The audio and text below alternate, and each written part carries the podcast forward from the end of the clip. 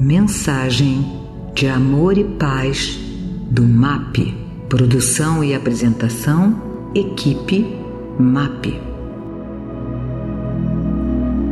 Olá, queridos amigos do MAP, Movimento de Amor ao Próximo. Esse é o nosso podcast Segundo o Espiritismo. Nós possamos, no dia de hoje, refletir em torno de pontos, de temas, de assuntos que dizem respeito às nossas vidas diárias, mas segundo a doutrina dos Espíritos. Hoje, o nosso tema é vidas passadas e encontros kármicos. Tema que desperta em nós muitas curiosidades. As pessoas com que eu vivo hoje, elas necessariamente estão em minhas vidas passadas? Eu proponho a todos uma reflexão. Existem pessoas do seu convívio que você diz assim: eu já conheci essa pessoa? Ou eu tenho uma afinidade com essa pessoa incrível? Ou ainda você diz assim: eu não gosto dessa pessoa. E muitas vezes nós temos pouco contato com essa pessoa. O que pode explicar? O que pode nos dar dica de por que, que isso acontece? Porque eu tenho muitas vezes num amigo um irmão muito melhor do que meu irmão de carne. Por que, que eu tenho num amigo, às vezes, uma pessoa muito mais querida do que aqueles que estão na minha família? Para nós, espíritas, a explicação só pode ser dada necessariamente pelas múltiplas existências que temos.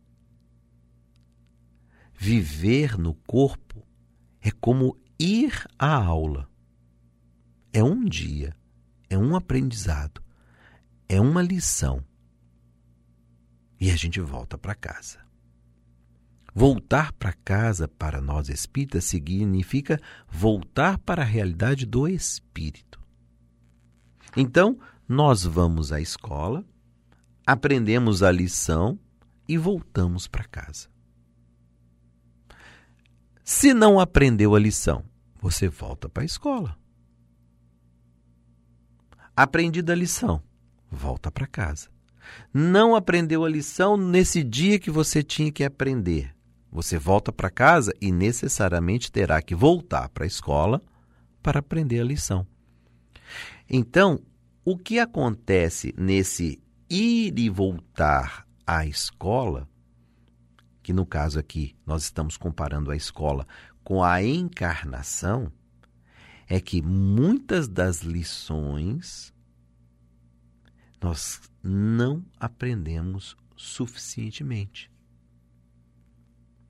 Nós desenvolvemos nessa escola amizades, nós desenvolvemos é, animosidades.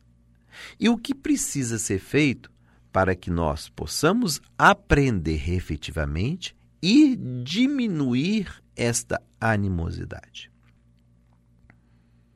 Que nós estejamos juntos. Que nós possamos estar, às vezes, na mesma sala, sentando em cadeiras que estejam lado a lado. Então as pessoas dizem assim: então quer dizer que o meu casamento está é, ligado a uma necessidade de reparação? Em muitos casos, sim. E os filhos desse casamento também. E a família de onde nós somos oriundos, os pais, tanto o da esposa quanto da esposa, eles precisam interagir. E estas pessoas estão ligadas a uma rede muito maior que é a lei de afinidade espiritual. Se somos afins, o encontro é benéfico, é saudável, é agradável. Mas quando não temos afinidade, é duro, é doloroso, é cansativo. E necessariamente, nos dois casos, esses encontros devem servir para o nosso crescimento espiritual. Daniel, mas como crescer com uma pessoa que não quer crescer espiritualmente? Como crescer com alguém que é alcoólatra? Como crescer com alguém que, que usa das drogas? Um viciado em jogos, em bebidas, entorpecentes.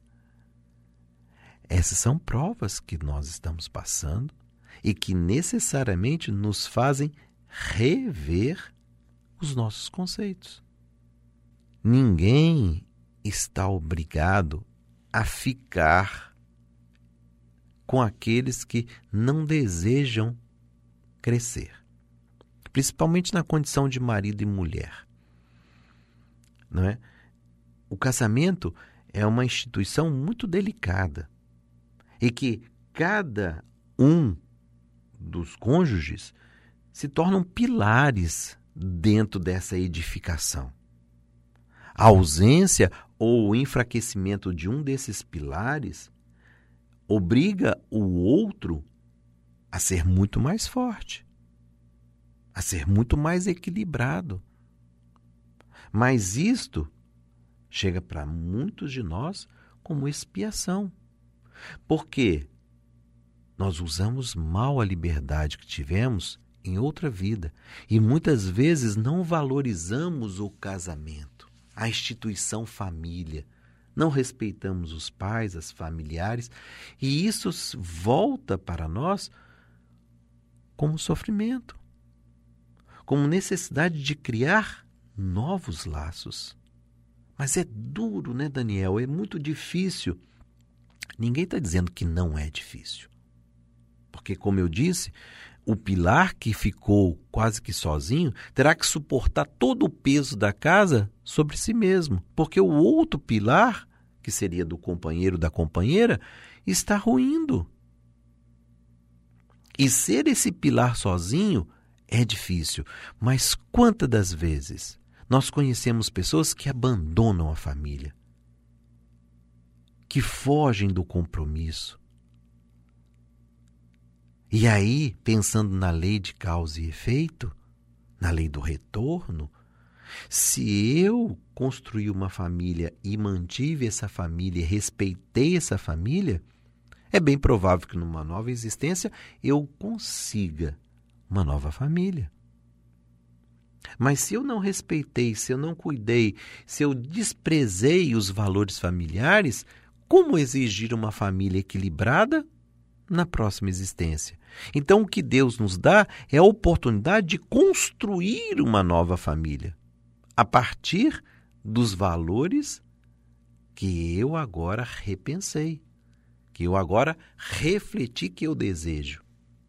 E muitas das vezes é apenas na ausência que nós damos conta do quanto nós queremos e precisamos.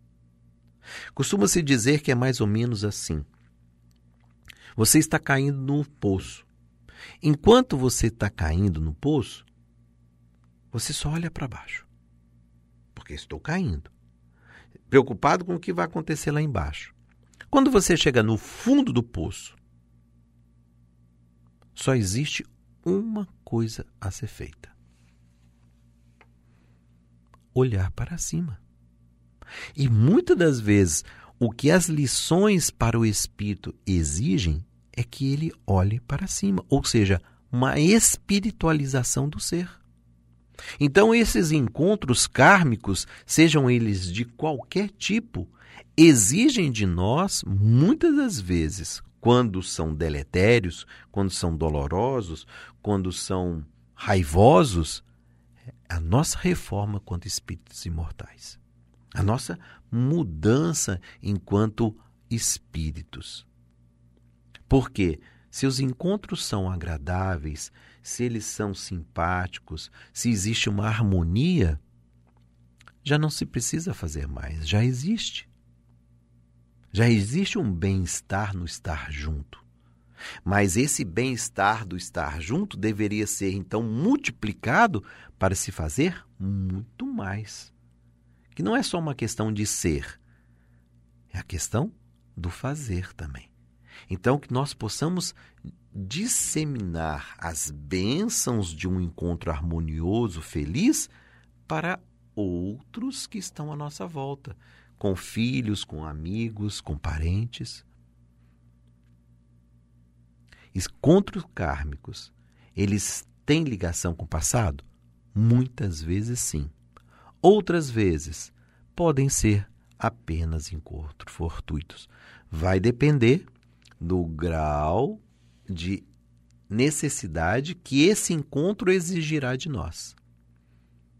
Se eles nos exigem paciência, se eles se prolongam, muitas vezes está nesse, ligado à nossa necessidade de crescimento espiritual, de reparação do passado.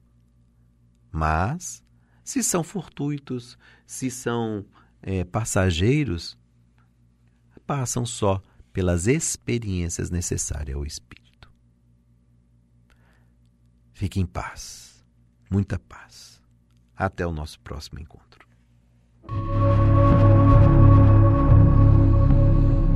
Esta mensagem é um oferecimento do MAP Movimento de Amor ao Próximo. www.map.org.br,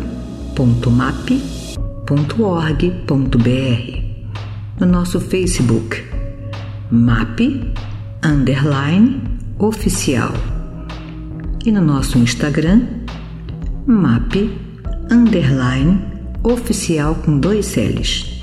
Os telefones do MAP são 3392 5600 e 3392 5700 zero zero